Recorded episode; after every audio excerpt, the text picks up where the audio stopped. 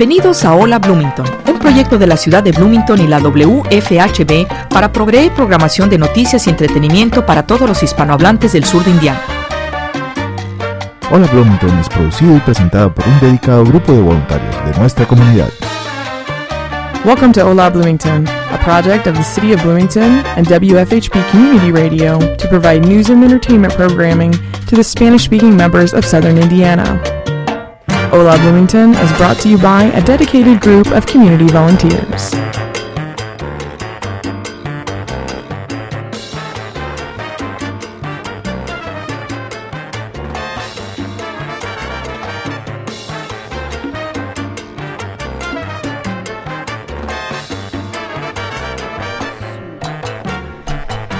Hola, hola, muy buenas tardes. Les saluda Minerva Sosa desde cabina aquí en su programa Hola Bloomington. Y bien, hemos llegado a otro fin de semana. Es viernes, ya, que para muchos es este terminar una semana y para otros, pues a veces comienza, ¿no? Hay gente que empieza a trabajar ahí a mitad de semana o está lista para el fin de semana y trabajar, pero bueno, como quiera es que llegamos.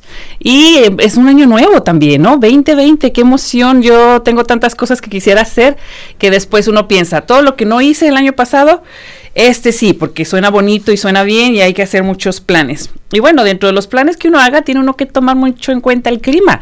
Hoy está lloviendo a cántaros. Y según yo había escuchado el, el, la predicción del clima, y tenía la idea que era hasta el sábado. Así que mentalmente, de verdad, esta mañana no me desperté lista para, para botas y todo, demasiada agua.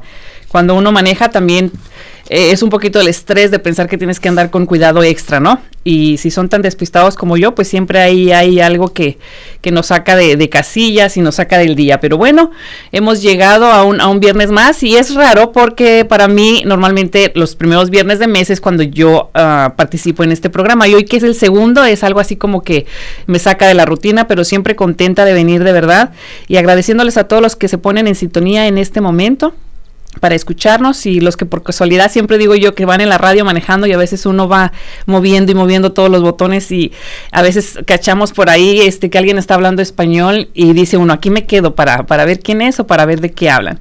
Y bueno, para no perder tanto tiempo en en el clima, que siempre digo que es una manera muy informal de empezar las conversaciones cuando conocemos a alguien o para abrir el, el, el, programa. Este quiero darle la bienvenida a la invitada que tenemos hoy y que me dijo que es la primera vez que viene cuando estábamos fuera de, del aire, que se llama Luciana Guardini. Luciana, bienvenida, muchísimo gusto. Hola Minerva, mucho gusto, mucho gusto en conocerte también y muchas gracias por la invitación. No, qué gusto porque mira, nuevo año, nuevo mes, y nueva invitada, ¿no? Son tres cosas muy, muy lindas. Muchas gracias. Dime primero para empezar, ¿cómo es que supiste el programa? ¿Cómo te contactaron o qué pasó ahí? Uh -huh. Bueno, eh, Josefa eh, es la que se encargó de coordinar y hacer posible eh, esta invitación. Eh, nos conocimos en un evento de la Casa Cultural Latina en el campus de la Universidad de Indiana, aquí en Bloomington. Era un evento en donde era un poco conocer y hablar eh, la gente de la universidad que habla español y los latinos de la universidad que hablan español con la gente de la comunidad.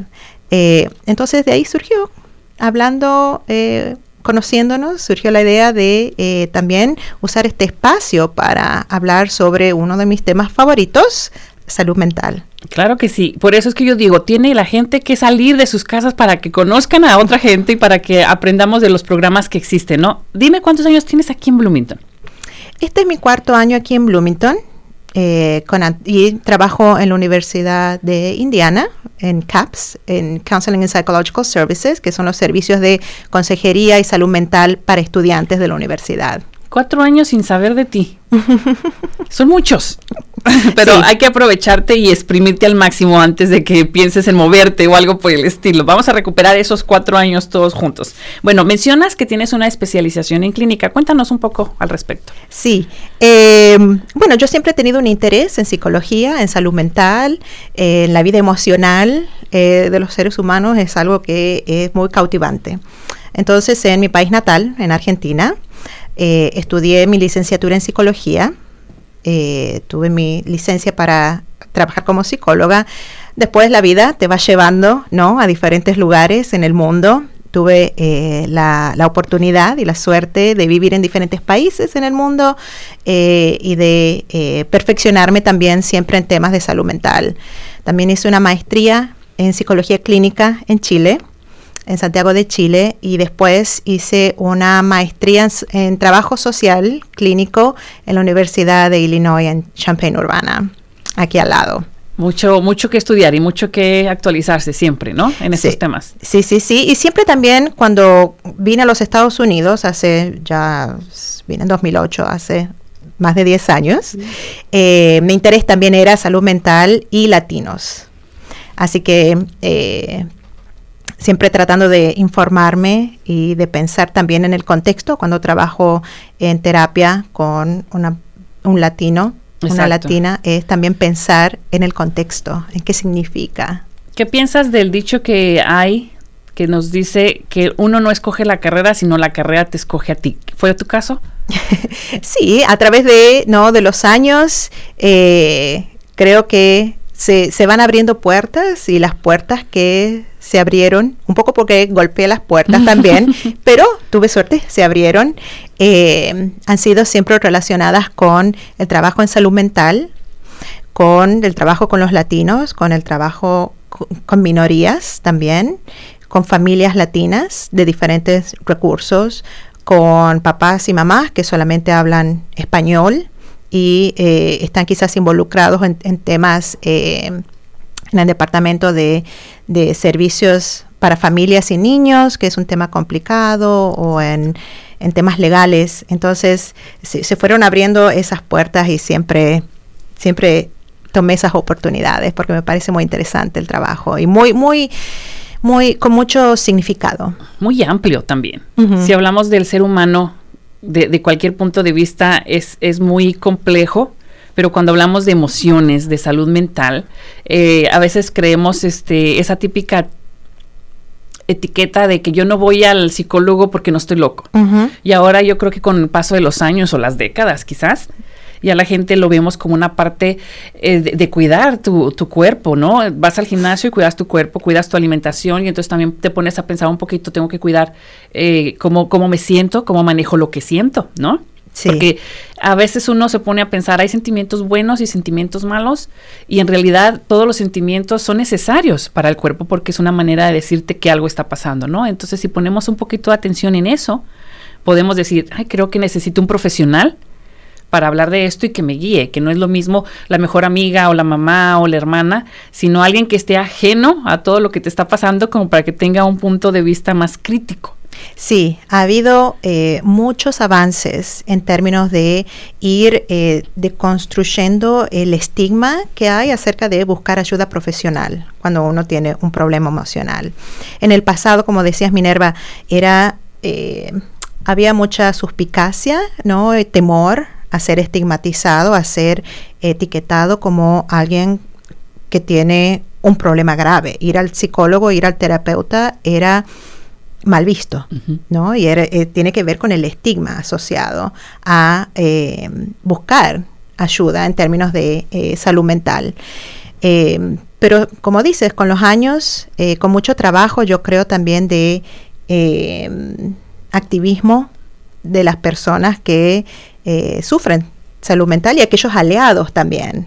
Porque cuando una persona tiene un problema de salud mental, no solamente la dificultad de la persona, la dificultad de la familia y la dificultad de la comunidad. Entonces todos estamos en esto juntos. Eh, y yo creo que con todo este activismo se ha podido ir derribando esas barreras que en algún momento impedían que las personas dificultaban el proceso. busquen eh, servicios de salud mental. Que, ya no es como en las películas donde vas amarrado, quedas amarrado a una camisa de fuerza y encerrado en el rincón, ¿no? En una celda. Eh, que sueles ver a veces. Sí, bueno, eh, creo que hay, hay, hay capítulos oscuros en la historia de la psiquiatría y la salud mental eh, pero, pero yo creo que actualmente, por lo menos, eh, la gente lo ve con, la gente que busca ¿no? un terapeuta, eh, lo, vive con mucha naturalidad, lo cual es bueno, lo cual es bueno, porque así como cuando uno tiene un problema médico, es más fácil ir al médico y, nada, y uno no se siente juzgado. Cuando uno dice... Es más natural ir claro, al doctor. qué sé yo, me duele la pierna, me voy al ortopédico y nadie anda preguntando... O etiquetando. Que, claro, ¿qué, ¿qué le pasará? ¿Qué habrá hecho? ¿Qué va a hacer? Etcétera, ¿no? Que es el temor a ser juzgado. Pero ya cuando uno dice, necesito ir a terapia, necesito ver el psiquiatra. Creo que soy bipolar. Eh, empiezan, sí, empiezan los rótulos. Eh, y entonces eso hace que la gente tenga temor de verbalizar eso. Y al no verbalizarlo, no puede pedir ayuda. Y al no pedir ayuda, uno se queda quizás solo con sus síntomas. Y definitivamente eso no le ayuda a nadie. No, porque incluso el aislamiento puede ser todavía peor que la propia enfermedad, ¿no? Si te vas alejando de, de lo que sientes por temor y, sin saber que hay más gente como tú. Luego a veces ves esas historias que se hacen, que son verídicas, que se hacen película, y, la gente creía que nada más ellos eran los que estaban pasando por eso. Entonces, al momento de exteriorizarlo, de platicarlo, te das cuenta que con esa experiencia, que quizás es parte de, de una cosa que tú no quisieras hablar, es lo que te hace conectar con la gente, porque es de verdad, es lo que te está doliendo. Cuando, cuando uno recibe empatía, cuando uno recibe eh, validación por parte de la otra persona, ese ya es un, nos hace sentir mucho mejor. Exacto. Y es un, un, gran paso para seguir, digamos, con servicios. Quizás algunas personas necesitan más servicios que otras, eh, pero todo empieza con quizás una llamada por teléfono al servicio de salud mental en la comunidad. Eh, pero definitivamente el, el, temor a ser estigmatizado, el temor a ser juzgado, el temor a ser visto de una manera negativa, de ser tildado de loco, ¿no? Eh, es una gran barrera que ha ido cayendo con los años, por suerte. Respecto a eso, dime una cosa, ¿crees que culturalmente reaccionamos distinto? Uh -huh. Por ejemplo, dices que has tenido la oportunidad de estar en diferentes países, en diferentes lugares. ¿Ves alguna diferencia en, en, cada lugar en el que has estado? Dices, no, es que, como decíamos hace ratito, hace ratito, me tengo que ubicar con esta persona o con este problema y saber si estoy en Argentina, o saber si estoy en México, o saber si estoy en Estados Unidos, para entonces a partir de ahí tratar de entender qué es lo que está pasando. ¿Hay una gran diferencia en, cuando hablamos de salud mental? Eh, sí, en términos de eh, el pedir ayuda. ¿A quién le pedimos ayuda y cómo? Creo que tiene, tiene que ver mucho. Hay uh, un concepto de eh, que creo que es más común en los latinos de comenzar eh, a pedir ayuda en otros espacios.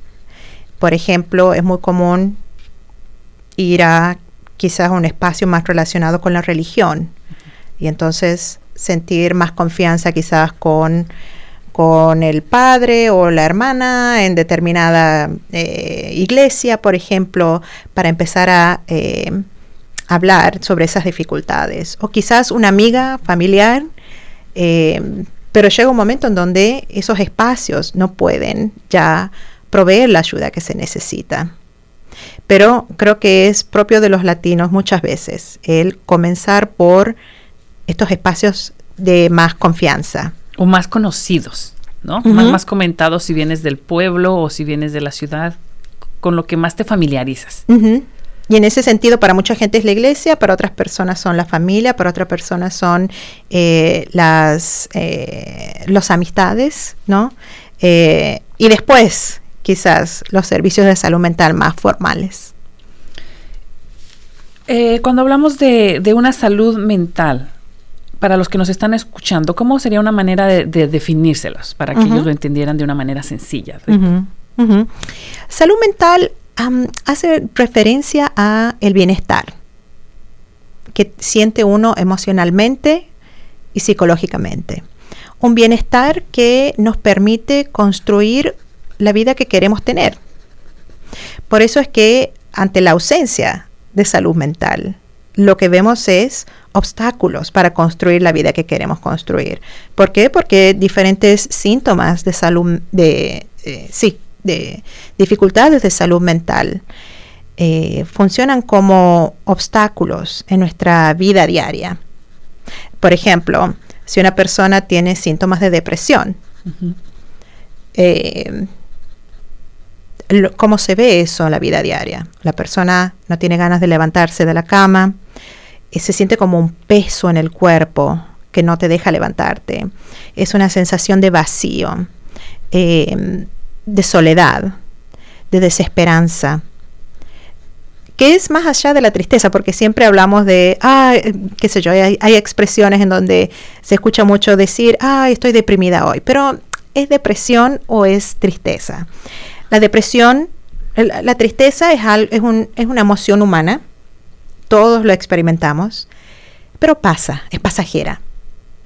Y eh, no está asociada con determinados síntomas que son más propios de la depresión, como, como te decía, esta letargia, anedonia, que es la dificultad de eh, disfrutar de cosas que antes uno disfrutaba. Por ejemplo, qué sé yo, antes te gustaba cocinar, te gustaba salir a caminar, te gustaba eh, tejer, que es uno de mis hobbies, eh, y entonces la persona deja de hacerlo y ya se convierte en una tarea que es imposible, completarla. Entonces es más que tristeza. Otro síntoma de, ansiedad es esta falta de energía, falta de motivación. Cosas que antes te, te importaban, te motivaban, te movían, ya no lo son. Te sacaban de la cama sin preguntar para qué. Entonces, esos síntomas, por ejemplo, que no son todos los síntomas de depresión, pero son algunos, para graficar cómo esos síntomas de depresión pueden interponerse en tu vida y hacen que tu nivel de funcionamiento no sea el mismo, ya sea inferior. ¿Por qué? Porque ya empiezas a, qué sé yo, si sos estudiante, empiezas a perder clases o no, no haces la tarea en tiempo, ¿no? Las, las notas empiezan a sufrir si es una persona con familia, con, con trabajo, faltas al trabajo. Eh, no quieres socializar. exactamente, y entonces no, no tienes la misma energía, la motivación eh, que, con la que, qué sé yo, antes salías a caminar con la familia, cocinabas para la familia, eh, etcétera. Planes, había planes. Entonces, ahí cuando vemos esos síntomas y cómo impacta en la vida diaria de la persona, podemos ver la ausencia de bienestar. Ok. Bueno, nos queda un minuto más y quisiera hacerte una pregunta antes de irnos al primer corte de este, de este programa. ¿Crees que nos falta un abanico más con nombres para, para descifrar lo que sentimos? En términos de emociones. Sí. Creo que eh, se aprende. Hay personas que son innatamente más eh, propensas a identificar lo que, lo que sienten y a verbalizarlo y otros que no. Bueno, entonces con eso este, volvemos ahorita después de este corte para seguir hablando de cómo estamos con las emociones y quizás cuántas existen, ¿verdad? Sí.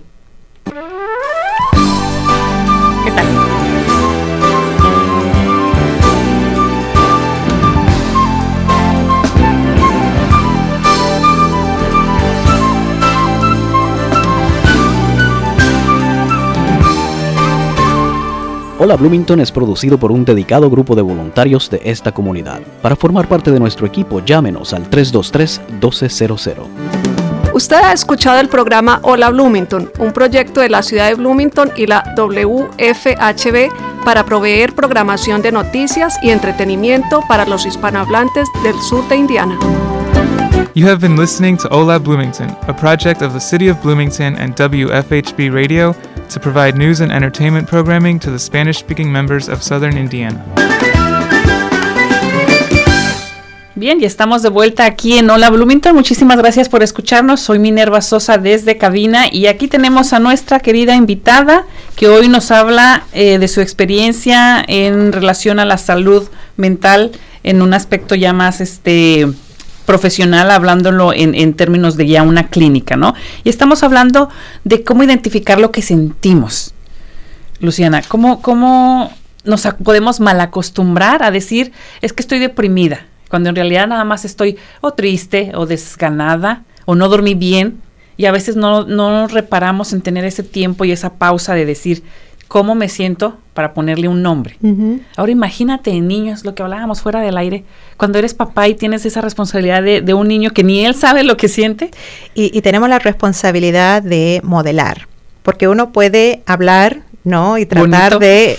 Exactamente, pero hay que hablar con los hechos. Entonces, si uno, qué sé yo, por ejemplo, si uno se enfada con algo y golpea la mesa, tira algo, Y después le decimos, no, pero es que tienes que usar tus palabras, tienes que poder identificar qué es lo que necesitas y expresarlo. pero el niño, Ya el vio. niño ya vio. Entonces hablan más ¿no? Las, Los la- hechos. los hechos que las palabras. Entonces tenemos que nosotros quizás hacer una autorreflexión y decir, bueno, tengo que educarme a mí misma acerca de las emociones para yo poder modelar para los menores de la casa. Porque van a aprender viendo. Más allá de lo que uno diga o deja de decir, viendo es como ellos aprenden. Exacto, y partiendo de que no hay familia perfecta, ni ser humano perfecto, y que todos vamos a caer más de una vez en estos eh, episodios donde se pone a prueba cómo realmente manejamos nuestras emociones, si nos tomamos ese tiempo, o incluso cuando sabemos que, que estás en un proceso o en, o en- en unas circunstancias donde hay, por ejemplo, medicamentos, o hay drogas, o hay estrés, si aprendemos a identificar ese foquito rojo que te está diciendo, se está subiendo tu nivel de estrés, se está subiendo tu nivel de enojo, porque eh, eh, yo, yo creo que siempre podemos poner los ejemplos cuando los hablas de tu misma experiencia, ¿no? Y yo recuerdo, eh, con la adolescencia de mi primera hija, yo recuerdo estar lavando trastes y sentir como ella venía y, y para mí como mamá era yo como que estaba siendo provocada, ¿no? Una cosa y otra cosa, un comentario, otro comentario. Y en algún punto yo, re- yo me recuerdo hablando conmigo misma en mi mente y me decía, ahí viene. Este momento otra vez está pasando, ¿no? Y hubo, hubo eh, días en que los, los pasé con, con buena calificación y hubo otros días en los que yo sabía que me tenía que retirar de eso y una de mis, eh, de mis salidas era irme al baño y refrescarme la cara, cortar con esa emoción. En otra ocasión, no hace mucho, también tuve, tuve otra experiencia y vi cómo, cómo una cosa sumó a la otra y sumó a la otra, pero yo no hice nada. Dejé que todo eso explotara y de verdad a veces no son cosas de las que tú puedes estar muy orgullosa porque no, no, no pasé la prueba, pero también yo creo que es válido y yo creo que a raíz de eso, yo creo que también enseñamos mucho. Porque, porque sería, es, es muy bonito decir, no, pues este, somos los papás y los modelos y vamos a comportarnos. Pero creo que cuando son las crisis es cuando más aprendemos todos. Explotas y sí, y los hijos se dan cuenta que no eres supermamá, que sigues siendo un ser humano, que también necesitas amor y atenciones y cuidados, y que también la riegas y también se vale pedir perdón Sí. y, y saber que, que quizás vengan más, ¿no? Pero es todo un proceso muy largo y, y identificarlo te puede llevar mucho tiempo. Eh, recuperarse, recuperarse eh, después de un episodio de eh, desregulación emocional, ¿no? Cuando se nos van las cosas de la mano. Y yo creo también, lo que pasa es que no, no se puede vivir, no, no hay ser humano que pueda vivir sin emociones. Y no hay plan de vida que nos ayude a vivir sin emociones y sin estrés. Hay ciertas emociones que los seres humanos queremos tener con más frecuencia, por supuesto, la felicidad, el bienestar. Y hay otro set o, u otro conjunto de emociones que no nos gusta sentir, ¿no? El enojo, siendo uno de ellos, la vergüenza, la culpa, el miedo. Eh, son emociones que tratamos de no sentir. Y en ese esfuerzo de no sentir lo que estamos sintiendo, Que generalmente se amplifica más todavía lo que estamos sintiendo. Por ejemplo, eh, si uno tiene miedo a algo, ¿no? Uno tiende a evadir la situación que genera ese miedo. Darle la vuelta. Exactamente, pero en eso uno lo que está haciendo es reforzar aún más el miedo. Eh, la idea es poder enfrentar, por ejemplo, poder enfrentar los miedos, pero no solos. Para eso tenemos una comunidad. Para eso podemos aprender herramientas para manejar el miedo. Todo esto se puede aprender. Pero hay que hablarlo. Sí. Es muy importante porque puedes estar pasando por muchísimas cosas al mismo tiempo y hay alguien más ahí pasando por lo mismo, ¿no? Entonces se pueden sumar esfuerzos. Se puede buscar ese apoyo del que tú dices. Está la comunidad Sí. para apoyarte. Sí, sí, la comunidad es importante, es fundamental. Las conexiones emocionales son fundamentales para poder, poder sobrellevar adversidad. Pero ¿qué pasa cuando estamos hablando de comunidades que son de otro país. Por ejemplo, estamos en Estados Unidos y hay mucha gente que viene a este país, a este pueblo, por, por ubicarnos geográficamente aquí en Bloomington. Y son gente que, que viene a trabajar el esposo o ella y los demás se quedan en casa o los niños se van a la escuela y es un choque cultural que te puede llevar otra vez años en que tú despegues, en que tú seas capaz de decirle hola al de enfrente o que conozcas a alguien que habla tu idioma incluso la iglesia, o sea, la iglesia si sabes que hay una iglesia o algo puede ser tu primer encuentro. Pero eso no quiere decir que llegas y, y comienza, o sea, es un proceso tan largo que a veces no lo entendemos. Y cuando has pasado por eso, puedes ayudar entonces a los que vienen después, porque vienes bloqueado completamente, no solo por el idioma. Claro. Es, como si te sacaran de, de, tu zona de confort, de lo que tú ya conocías, la tiendita de la esquina, don Chucho, lo que sea, a dejar que todo el mundo vuele y que todo el mundo se, se meta en una rutina que no era la tuya. Y por ejemplo, yo pienso, tú eres mujer, yo soy mujer. Pienso en esas amas de casa que llegan y se quedan en casa. Que no hay la presión, por ejemplo, de ir a una escuela y aprender otro idioma, pero te quedas en casa. A veces eso es peor. Sí, justamente eh, cuando uno viene de una cultura a otro país, a otra cultura diferente, eh, es un adaptarse es un proceso. Y es un proceso que no deja de ser eh, positivo, ¿no? Pero también muy estresante. Muchos porque, miedos. porque claro, porque tenemos que aprender a navegar un sistema en otra cultura, y en, en, un principio sentimos, oh, no creo que voy a poder con esto. Entonces sí, muchos miedos. Pero creo que las conexiones emocionales con la comunidad eh, es un puente que tiene que construirse de los dos lados. Desde la comunidad, tratar de llegar a esas personas, pero también nosotros tenemos la responsabilidad de, si no podemos nosotros mismos hacer, construir nuestra parte del puente para encontrarnos, pedir ayuda. Porque sí, hay mucha gente que eh, se siente muy aislada en este proceso de aculturación, ¿no? que es esto de eh, acostumbrarse a esta nueva cultura. Em, pero el aislamiento produce más aislamiento. Es un círculo vicioso que es difícil de romper. Yo creo que habría seres humanos que estarían muy cómodos a cierto grado en ese en ese espacio de bueno yo no tengo que salir y no me tengo que mortificar tanto no porque si soy una ama de casa que ni manejo puedo que puede ser que decida quedarme ahí, pero también estoy a gusto, pero te estás perdiendo de muchas cosas, porque estamos hablando de que puedes tener miedos y estrés. Puede haber personas que no lo sientan a un nivel que necesiten un, un apoyo, digamos, de un profesional. Pero que también veas, o sea, no estás avanzando. No estás sufriendo, pero no estás creciendo. Y esa es otra parte también que no podemos dejar a un lado. No necesitas tener un problema, ¿no? Para sentir que hay que que tener esa motivación quizás, encontrar una... Si no estamos hablando de una depresión en, una ama de casa, pero sí, sí, quizás una motivación. Y, por eso es que eh, cuando eh, no podemos tener una vida sin estrés. El estrés nos da la posibilidad de crecer. ¿Por qué? Porque tenemos, salimos de nuestra zona donde tenemos más confianza, ¿no? Eh, en donde estamos más cómodos. El salir de ese lugar implica estrés. ¿Por qué? Porque hay cosas que no voy a saber, hay cosas que tengo que desarrollar, tengo que pedir ayuda porque no entiendo algo. Pero si decidimos quedarnos en esa zona de confort, no hay crecimiento. Para que haya crecimiento, tiene que haber un nivel de estrés. Ahora, eh, hay diferentes niveles de estrés. Hay niveles de estrés que nos ayuda a sacar lo mejor que tenemos, ¿no? Cuando uno dice, yo ni sabía que era capaz de hacer tal cosa. Eh, quizás e, e, ese es el nivel de estrés que nos ayuda, eh, que es el motor, ¿no? Que nos mueve. Pero después hay una línea muy fina cuando se puede pasar ya para al otro lado del estrés.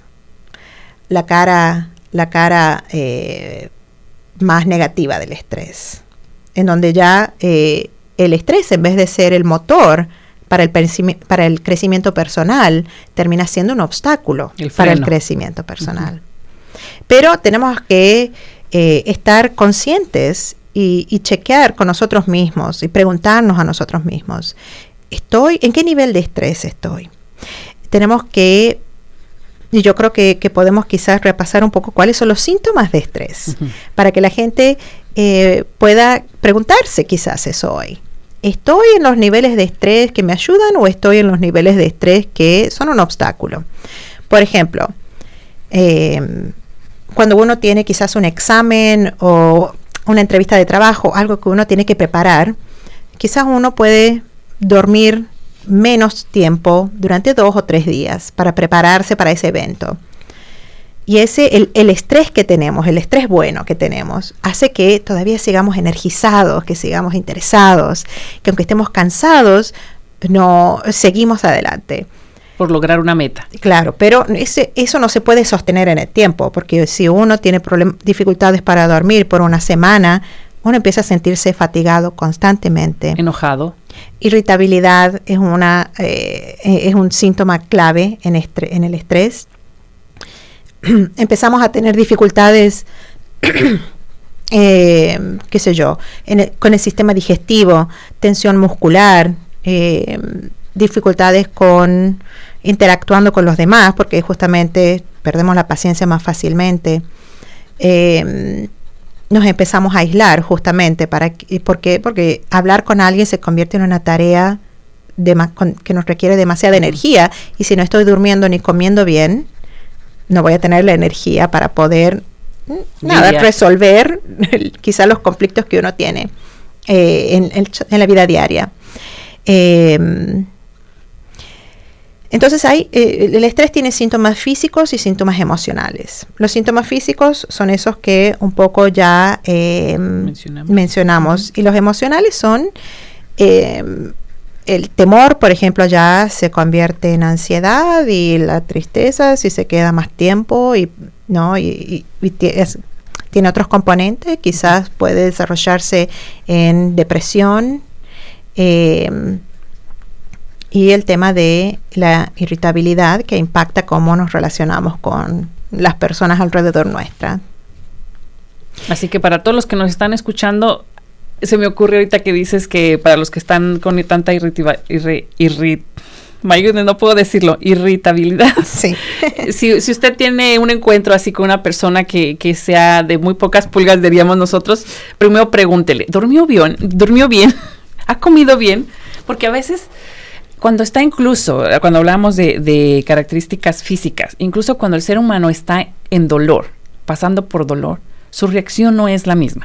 Yo he tenido esa experiencia y, y, a veces me pongo a pensar, bueno, él gritó, porque sé que está bajo tratamiento, sé que está bajo medicina, sé que está con una herida abierta, ¿no? O sea, e, e, eso te permite a veces hasta ni siquiera tomarlo personal, porque vas entendiendo de las emociones, vas entendiendo de, estas características físicas que después con, con el paso de tiempo tú puedes identificar en otros y en ti.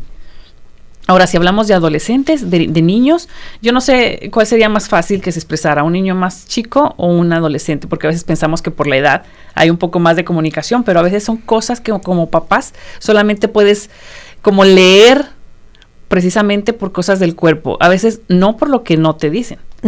A veces por lo que sí te dicen, ¿no? Entonces, eso como papás también tienes como casi, casi que adivinar si entró con la cabeza agachado, si entró directo al cuarto, si hoy está encerrado. O sea, son claves que también como papás tenemos que estar eh, muy pendientes, ¿no? Sí.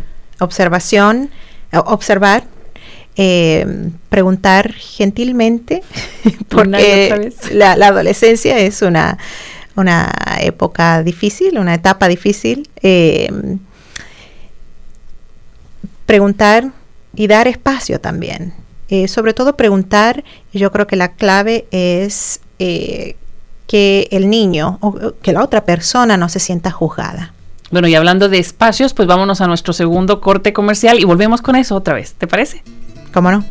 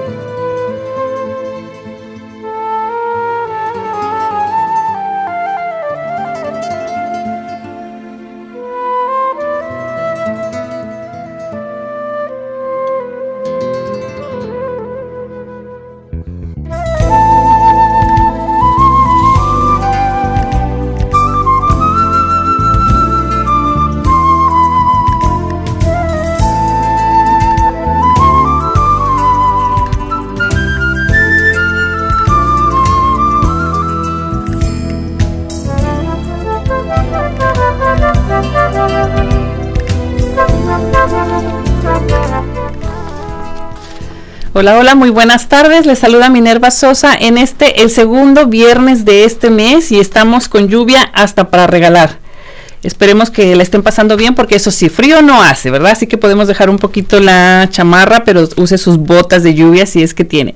Y bueno, yo no quiero perder tanto tiempo porque tenemos aquí a nuestra invitada Luciana Guardini, que es trabajadora social clínica. La tenemos aquí en Bloomington desde hace cuatro años, lo pueden creer y nosotros apenas nos estamos enterando. Pero muy importante hablando de lo que es la salud mental y, y cómo reconocer ciertas cosas que se pasan de ser algo normal como una pequeña tristeza y cruza la línea y se vuelve una depresión. Cómo identificar esas señales que nuestros hijos, nuestra pareja, nuestros papás o nuestros amigos nos pueden estar dando sin palabras. Porque a veces, uh, Luciana, decir no sé es difícil. Uh -huh. Decir no puedo es difícil. Decir ayúdenme cuando ni siquiera yo sé qué es lo que tengo, eso ha de ser todo un problema para mucha gente, para muchos quizás no, para otro porcentaje sí, pero para los que es más difícil, se, le, se pueden perder muchos días y muchos años importantes de tu vida quedándote aislado o diciendo así soy uh -huh. o no me pasa nada, minimizar lo que te pasa. Eh, en vez de, pedir esa ayuda, ¿no? Que, que tener, cuando lo externas, cuando tú vas con alguien y externas lo que sientes, es como si tuvieras un eco re, regresándose a ti, porque sale de ti las palabras, tienes que oírte. ¿Qué pasa con, con nosotros que, que, no pedimos ayuda? Es, yo creo, eh, eh, el temor a ser juzgado. El miedo hace que quizás sabiendo que estamos en una situación, en una mala situación, sabiendo que quizás si pido ayuda, yo creo que mi situación va a mejorar, me voy a sentir mejor. Pero el temor quizás es tan grande que eh, sobrepasa, ¿no? El, temor sobrepasa lo que los beneficios de pedir ayuda. Eh, por eso es que no es, no es fácil. Y, hacer cambios no es fácil tampoco. A veces las personas prefieren quedarse en no, un statu quo, en un, en un equilibrio que quizás no es la vida que quiero vivir.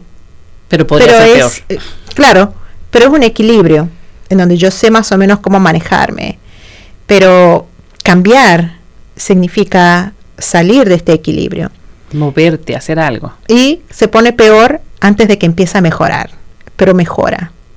Pero como te digo, eh, el, el miedo, el miedo es nuestro peor, nuestro peor enemigo y nuestro mejor maestro que, que, tenemos que encontrar es eso que tú nos veniste hoy a, a, enseñar, de que seamos capaces de ver cuando está fuera de equilibrio. Uh -huh. De cuando el miedo ya deja de ser para lo que fue hecho como para prevenirte, para, ¿no? Para e, el miedo en nosotros nos sirve para salvarnos de uh -huh. muchas cosas. Entonces, cuando ya no es ese miedo el que te salva, sino el que te arrincona, es el que tienes que decir, es momento de, de levantarme y salir. Uh -huh. Cuando estamos fuera de ese balance porque la, las emociones nos dicen cosas. Las emociones son como, ¿no? Estas, es, como una flecha de neón que nos dice tienes que mirar aquí, en este aspecto de tu vida, y hacer cambios en ese aspecto. Eh, pero eh, muchas personas pueden hacer ese cambio solo con sus recursos internos y los recursos externos que tienen y otras personas necesitan ampliar los recursos internos y los recursos externos para poder hacer esos cambios. Porque si bien nunca nos enseñaron nada de esto de las emociones, cuando uh -huh. eres pequeño, yo no sé, quizás ahora es un poco más abierto, como decíamos, que, que hay libros, que hay películas, mencionabas hace poquito la película, ¿cómo es que se llama? In Inside Out. Inside Out. Que ahí, ahí están las emociones, uh -huh. ¿no? Y cómo reaccionan y a veces uno quisiera casi casi abrir la cabeza y, y, y, saber dónde está esa flecha que te dice qué buscar y qué ver y sobre todo cuando tienes hijos, ¿no? Uh -huh. Porque es, volvemos a lo mismo, es una responsabilidad. Ser responsable de ti también es grande, es un peso muy grande. Uh -huh. Ponerle el nombre a las cosas. Y no crecimos con eso, no hay escuela uh -huh. que nos dijera, esto que sientes puedes ponerle el nombre y es esto o esto, ¿no? O como cuando vas aquí al doctor y te dice, le duele aquí, del 1 al 10, ¿no? Uh -huh. ¿Cuánto te duele? No sabemos eh, es, ese tipo de, de, de, medidas para saber qué tanto estamos alejándonos de ese equilibrio del que nos hablas hoy. En cuestión de la comunidad aquí en Bloomington, ¿qué tenemos para, para eso? Para que la gente encuentre ese, ese balance para la vida que desean tener. Uh -huh. Bueno, como te decía, hay gente que tiene que quizás reconectarse con sus recursos internos y sus recursos externos. Recursos internos son las herramientas que nosotros tenemos para recuperarnos cuando eh, estamos enfrente de una situación que nos produce estrés o de la adversidad. Pero hay situaciones que requieren que desarrollemos todavía más herramientas. Y quizás una de esas herramientas puede ser aprendida en terapia. Y los recursos aquí en la comunidad de Bloomington eh, son, por ejemplo, el Center for Human Growth, que depende de la Facultad de Educación en el campus de la um, Universidad de Indiana. Y eh, lo que hay que hacer es llamar por teléfono al Center for Human Growth eh, al 812-856-8302. y ellos tienen, creo que tienen dos consejeros que hablan español. Eh, y queda en, en la Facultad de Educación. Puedo dejar esta información aquí por si acaso alguien quiere, no sé, después eh, conectarse con, con vos o con, con, Josefa, quizás. Em, el otro lugar a donde ir por eh, si, si, uno quiere tener ese espacio que es confidencial también, ¿no? La terapia es confidencial. Importante que la gente lo recuerde. Sí. ¿No? Porque puedes sacar lo que tienes, lo que necesitas y saber que es confidencial. Eso es como te da seguridad, ¿no? Hace que, y hace que eh, podamos hablar sobre temas que quizás tenemos más miedo de hablar. Por eso terapia no es lo mismo que hablar con la amiga, no es lo mismo que hablar con, eh, con la pareja o quizás con, la familia.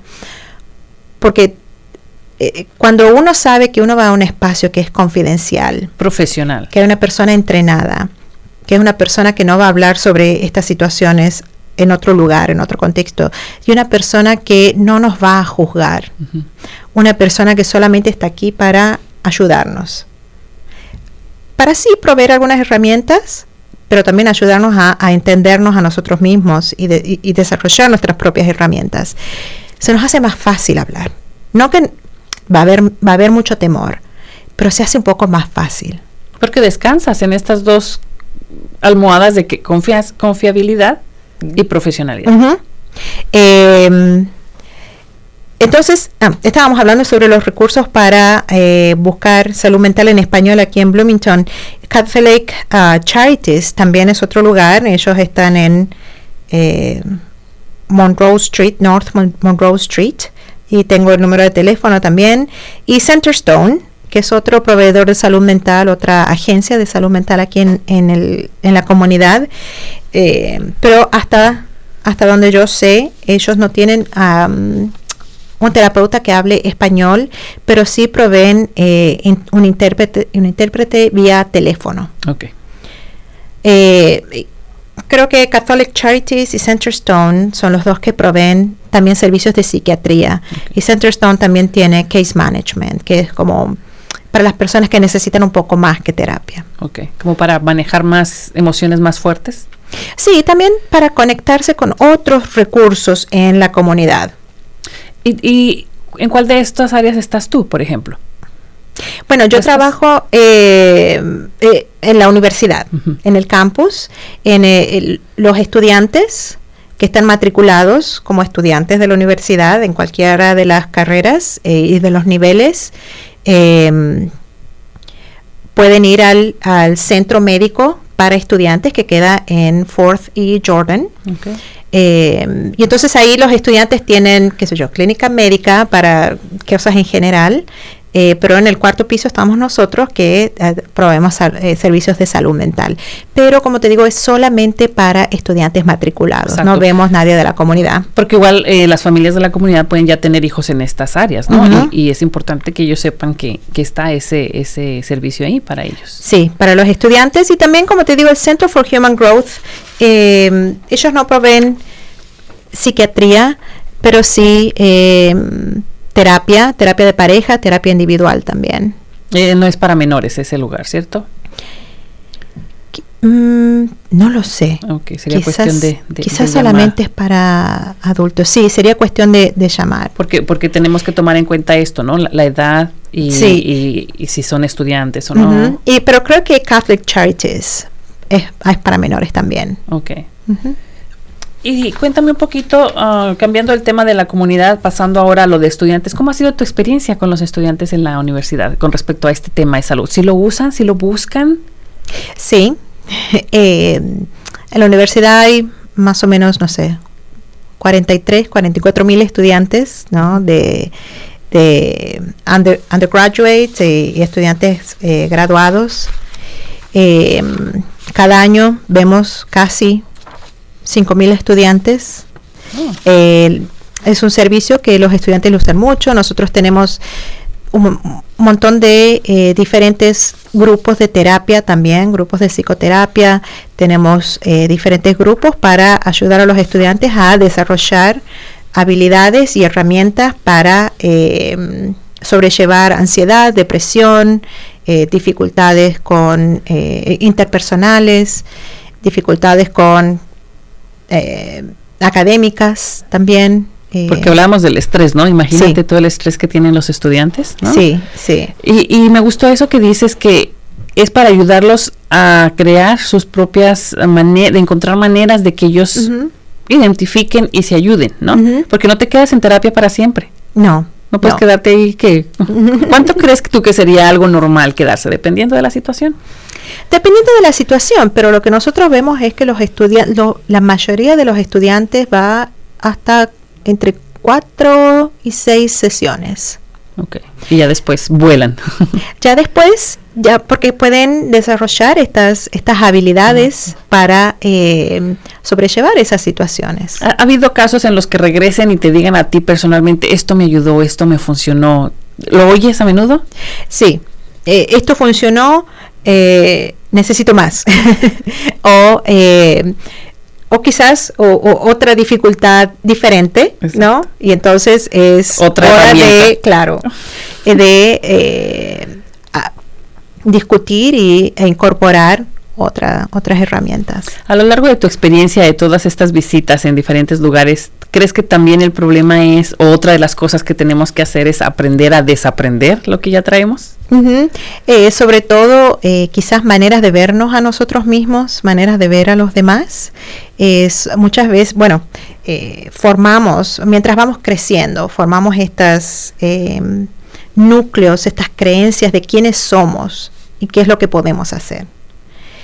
Pero son creencias.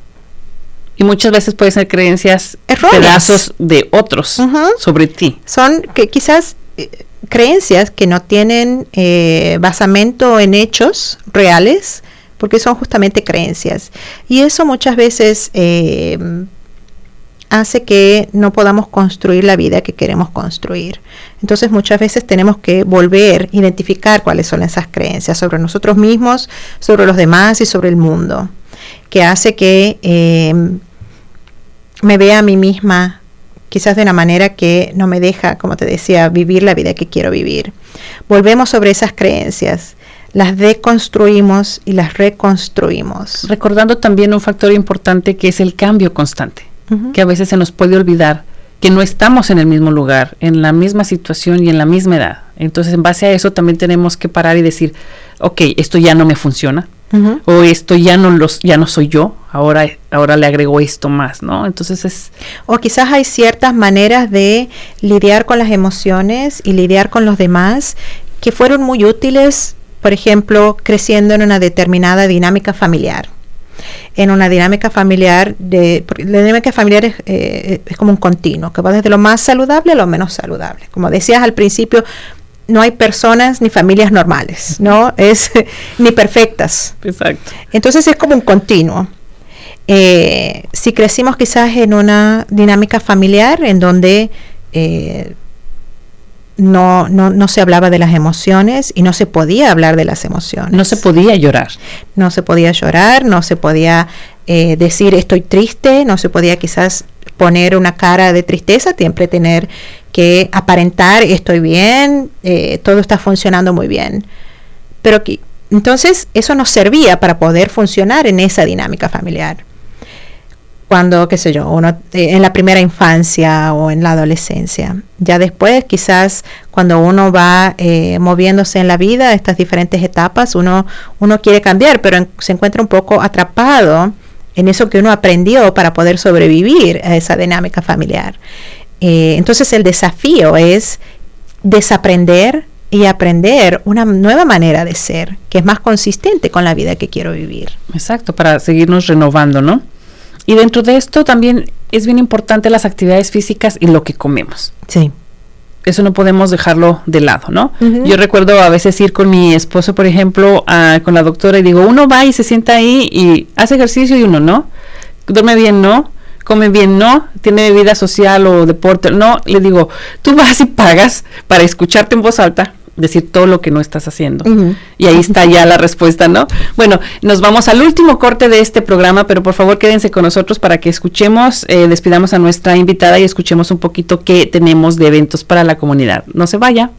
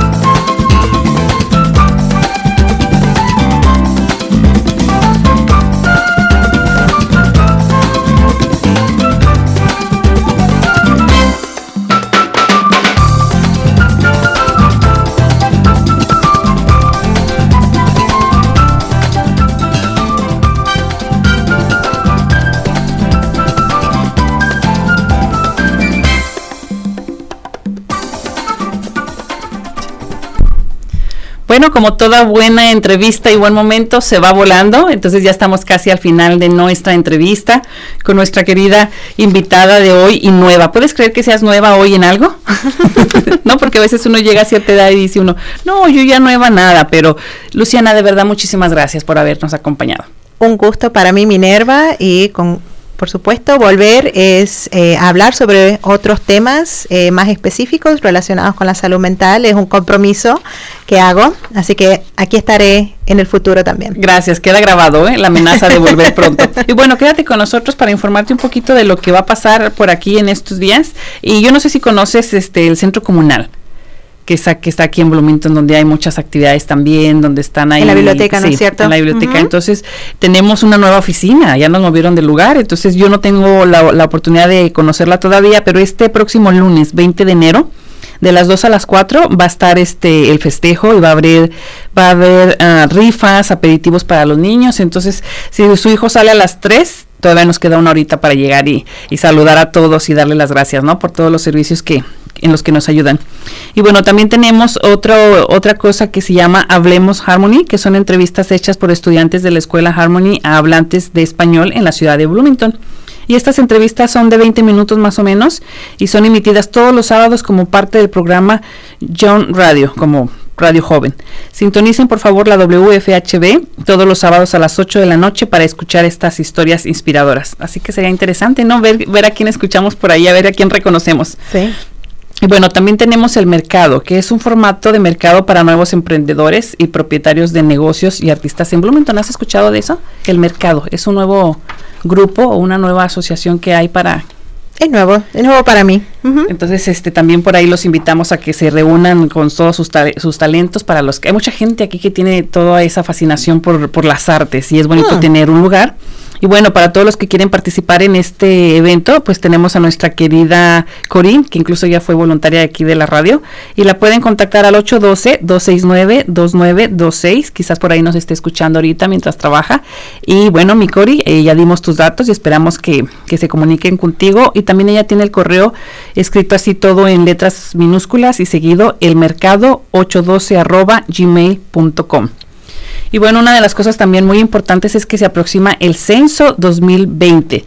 Eh, los invitamos a que por favor el miércoles 15 de enero a las 2 de la tarde en el primer piso eh, nos acompañe para saber cómo participar en el censo, que también sería algo interesante y de alguna manera ver cómo se hacen las promesas y todos los recursos que puede recibir nuestra comunidad gracias a todo esto. Y bueno, El censo de Estados Unidos cuenta cada residente en los Estados Unidos y se realiza cada 10 años, así que nos toca nuevamente estar en ese en, esa, en ese conteo, ¿no?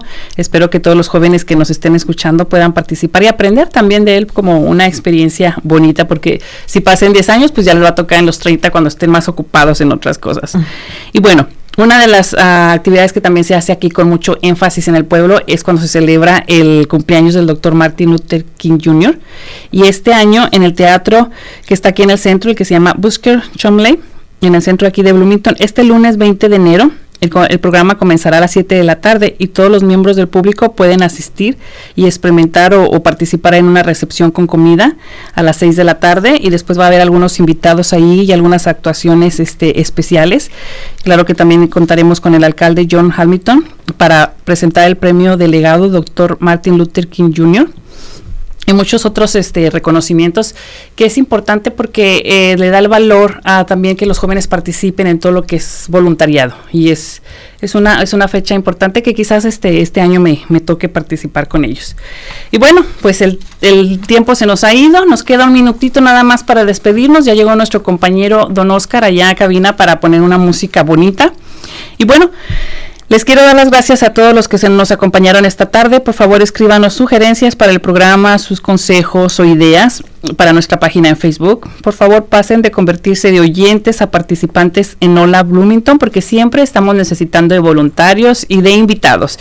Y para eso usted puede llamar al 812-349-3860, donde nuestra querida Josefa podrá ponerse en contacto con usted.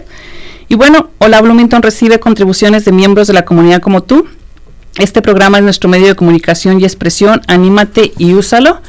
Y ponte en contacto con nosotros porque puedes volver a ver el programa eh, grabado y no perderte de, de, todo lo que pasó hoy y de todos los consejos y de todo lo que estuvimos hablando de las emociones. Y bueno, me despido de ustedes, Minerva Sosa, en compañía de mi invitada de hoy. Buenas noches. Muchísimas gracias y bonito fin de semana para todos. A cuidarnos de la lluvia. Gracias. Usted ha escuchado Hola Bloomington, un proyecto de la ciudad de Bloomington y la WFHB para proveer programación de noticias y entretenimiento para los hispanohablantes del sur de Indiana. Hola Bloomington es producido por un dedicado grupo de voluntarios de esta comunidad. Para formar parte de nuestro equipo, llámenos al 323-1200 o escríbanos a hola.wfhb.org. You have been listening to Hola Bloomington. A project of the City of Bloomington and WFHB Community Radio to provide news and entertainment programming to the Spanish-speaking members of Southern Indiana. Hola Bloomington is produced and brought to you by a dedicated group of community volunteers. If you want to be part of our team, give us a call at 323-1200 or send us an email, hola at wfhb.org.